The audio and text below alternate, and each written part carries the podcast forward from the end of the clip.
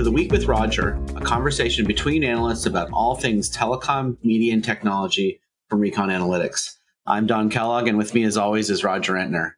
How you doing, Roger? I'm good. How are you? I'm good. So a couple weeks ago, we talked about changes we expected to see at the F C C with the Biden administration. One of the first dominoes that we predicted was going to happen, fall was that typically the F C C chairman will announce that they're going to step down before the inauguration of the new president. And recently, Ajit Pai, uh, the chairman of the F C C, announced his resignation. I thought we could spend some time today talking through some of his accomplishments during his four-year tenure. What do you think? Sure. You know, I think Ajit Pai was a significant departure of Chairman Wheeler, the the last uh, Democratic uh, F C C chairman. And when you look at it, Chairman Pai brought it kind of back to, to its core mission, right? And I want to point to three items, and then we can talk about some other things. One of the items that was pretty big early on was the infrastructure order, which significantly accelerates the deployment of wireless infrastructure in this country. And it puts everybody on a on a shot clock and allows to do this, you know, much more efficiently. Also, as part of this was a restriction on the cost that municipalities can charge to carriers for anything that they put on uh, municipally owned infrastructure, which was significantly lower than what the carriers had negotiated previously with the cities. And so on one hand, it lowered significantly the cost, and it was like, what, one hundred seventy dollars uh, a month for for an installation, down from, you know, when you look at some of the contracts that, for example, Verizon signed with Boston and with Sacramento and San Jose, that was more like in the one thousand dollars range. Plus, they had to throw in things like smart city things and investments in, in training and all of these things. So suddenly, all of these contracts were like thrown into disarray. And predictably, the, the cities, you know, have sued against it because they they viewed, uh, especially five G, with thousands of, of cell sites on every uh, street corner, as a real money generator that they can do instead of taxing their inhabitants and the local businesses. They can simply put a tax on, on the carriers with five G. So that was one big achievement. I think the other huge achievement was, under Ajit Pai, the F C C auctioned off more spectrum for five G or mobile carriers than all previous F C C chairmen combined. It's just a massive amount, especially in five G, but he also was able to get the lower bands going. The C-band auction, which is coming up now, was also under his auspices. So he really helped to do this and provide spectrum to carriers where the U S was was significantly behind. Well, and as as you say, the more spectrum you have, the faster five G correct. goes, correct? So per megahertz, five G is not much more faster than four G, but the speed speeds that five G achieves are generally due to much, much higher amounts of spectrum put behind them. Yeah, it's basically a bigger, putting a bigger pipe when you measure it in megahertz is what makes the difference between four G and five G.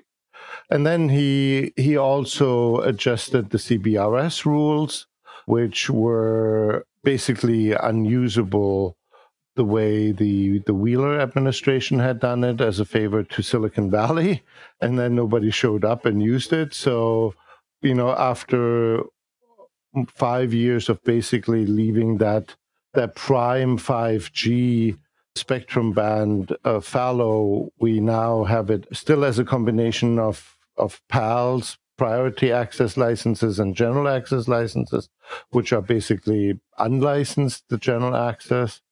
Uh, so that was a big, big difference. We, we see now deployments all over the place. It would have been so much nicer if, you know, ten years ago, we would have set this aside for five G and for carriers, just like the rest of the world has been doing. And I think then the most controversial item, which probably has, from, from an American consumer perspective, the least impact, is he repealed the Title two net neutrality laws. And the internet worked fine before the net neutrality laws. The internet worked fine with the net neutrality laws, but we had less investment. Despite what a lot of people said, that the internet would come to a screeching halt, we still have faster internet than we had ever before, more usage, all of these things. So Title two net neutrality helps the edge providers greatly because it it hobbles the carriers in their ability to innovate right at the time with five G, when when the core network is becoming smarter than ever with network slicing and things like that, and edge compute. But, you know, as we talked last week uh, or the week before with Dominic Basansky, it's all about where's the control of the network and oh, of the network. The edge provider wanted at the edge and want to make the, the network dumb. The carriers don't want to be dumb pipes. And I think you don't want to have dumb pipes, basically.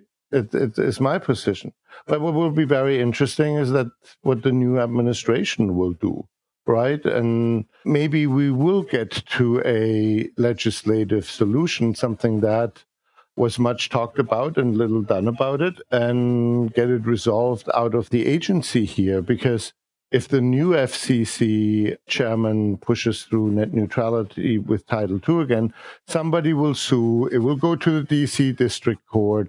The D C District Court will say, I've seen this movie before. I'm bored. What is new here? So first you came in and said you needed it. Then you said you didn't need it. Now you need it again. Go away and come back when this is settled, when you make up your mind, because it's a really bad use of, of judges' time to relitigate the the same thing over and over and over again, right? And so that's why we need a legislative solution here, so that not every administration then changes back the rules to whatever they like. So I think those are the three items here. The other big item is, you know, they approved the merger between Sprint and T-Mobile, which basically completely reshaped and reshapes and will reshape the mobile industry here in the United States. I always said that, you know, Democrats let the let an industry consolidate down to four, Republicans down to three, and that's what basically happened, right? Well, I mean, for many, many years, Sprint was kind of limping along and feeding the industry subscribers. Now that they're with T-Mobile, T-Mobile is able to use their very strong spectrum position, as well as, you know, T-Mobile's kind of core competency, which is around a lot of cutting fees and, and all of their uncarrier moves, right? So yeah. t- together, I think that Sprint and, and T-Mobile are more than the sum of their parts. Oh, absolutely. But that's exactly the argument that both parties made to Chairman Wheeler. And he disagreed and said, you know, don't bring this or I will vote it down. And it was the same argument that was made when A T and T wanted to buy T-Mobile, right? From that perspective, that argument could have been made. It's just like, to who do you make it, right?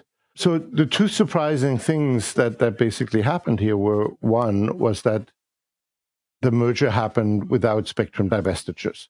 Typically in scenarios where one carrier has double or triple the spectrum of another, led into spectrum divestitures. This didn't happen with T-Mobile Sprint. So now T-Mobile likes to point out they have double the spectrum of A T and T and three times the spectrum of, of Verizon, and they have nothing in the mid-band until the C-band auction. That gives T-Mobile a huge advantage in the market. Well, and it really forces the hand of, of Verizon and A T and T in the C-band auction, right? Correct. Because there's no other way to get that spectrum without leasing it from somebody who already has it, right? Yes. And then the other surprising thing is, since the beginning of the C M R S reports, the F C C does every year a report to Congress on the state of wireless. And for forever, the F C C said that M V N Os are not viable competitors, that they should not be taken into consideration as a viable company. And then the F C C under Chairman Pai made a condition of approving the merger that they spin off the prepaid brand from Sprint to an M V N O, Dish, who would be this new carrier, right? But is an M V N O for, for the first several years. That was kind of puzzling. They kind of reintroduced a fourth carrier that hopefully will, will, will be viable. But then the question becomes, will Dish become the new Sprint, right? Because one of the big problems with Sprint was that it had horrible financial position and didn't have the financial wherewithal to do everything they wanted. Well, I mean, the flip side here, too, is that Dish's core satellite business has been losing subscribers fairly consistently for quite some time, similar to DirecTV's, right? Yeah. So it's it's not like you've got a business that's that's backed by a cash cow that you're able to re, really invest heavily in, although that there are, obviously are plans to invest heavily uh, in the new Dish network. The satellite business is more like a boat anchor than a cash cow, right? Yeah, around their neck. You know, Charlie Ergen got into into buying wireless licenses when he realized that the death of, of linear television and his satellite business is at the horizon. That if he if he draws a line, he can see when both his subscriber number hits zero and his satellite hit the ground, right? So he gets into into wireless, which is a very expensive business to be in. We'll see how it works out with the funding. Dish just launched another special financing vehicle, all of these things. But the faster he expands, the faster he will burn money, right? It takes a year for a customer to become, you know, cash flow positive. So it will be very interesting. And this will be part of the legacy of Chairman Pai that we can only rightfully look at in five to ten years. It certainly was a very consequential term for, for an F C C chairman. I think he got a lot done. As always, when you get a lot done, you know, some people love what he what you're doing, and some people absolutely hated it, right? I thought he was a good chairman who did a lot for the industry, and at the same time, he followed Republican orthodoxy in the time of Trump, which was very interesting to see. All right. Well, I think that's all we have time for this week. We'll uh, talk to you next week. Thanks, Roger. Thank you. Take care.